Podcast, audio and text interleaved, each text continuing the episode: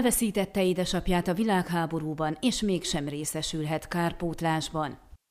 Az újságban olvastam, hogy aki orosz hadifogságban volt, annak a gyerekei kárpótlást kapnak, amíg élnek. Én 6 hónapos voltam, amikor édesapámat elvitték a háborúba, és harc közben elesett. Nem tért haza, hogy felneveljen minket, az 5 gyerekét. Nagyon nehéz volt az életünk, sokat nélkülöztünk, és éreztük a hiányát. Minket miért nem vesznek számításba, hogy kárpótlást kapjunk? Írja levelében Szőcs Anna nyugalmazott asszisztensnő, aki igazságtalanságnak érzi, hogy noha bizonyítani tudja a leírtakat, neki is és a hozzá hasonlóknak nem jár kárpótlás. Felkerestük Székelykáli otthonában olvasónkat, aki elmesélte, 5-en voltak testvérek, ő volt a legkisebb, alig 6 hónapos, amikor édesapját a frontra szólították.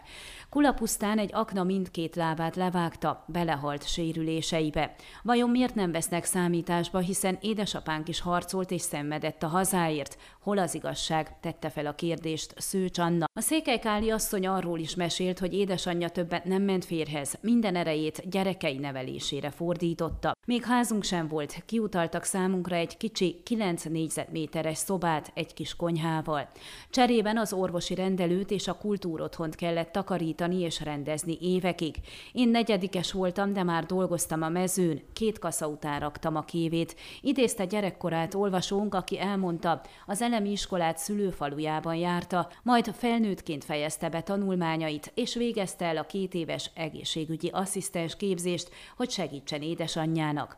Érdeklődtünk, Szőcs Anna és a hozzá hasonló személyek valóban nem jogosultak kárpótlásra. Csép Andrea parlamenti képviselő a Székelyhonnak elmondta, amennyiben a harctér után a II. világháborúban nem került fogságba, valóban nem jogosultak az elesettek leszármazottai a kárpótlásra. Valamikor az édesanyja, a harc közben elesett katona özvegye részesült egy 600 lejes kárpótlásban, de az utódoknak már nem jár semmi, magyarázta a politikus, hozzátéve, hogy a törvény azokra vonatkozik, akiknek a felmenői fogságban voltak. Szőcs Anna nem irigyli azokat, akik kárpótlásban részesülnek, hiszen nehéz volt az ő életük is. Azonban ott mégiscsak hazatért az apa, a családfő, és nevelte a gyerekeit, segítette a családot. Az ő apja nem láthatta felnőni a gyerekeket, nem könnyíthetett az életükön semmivel.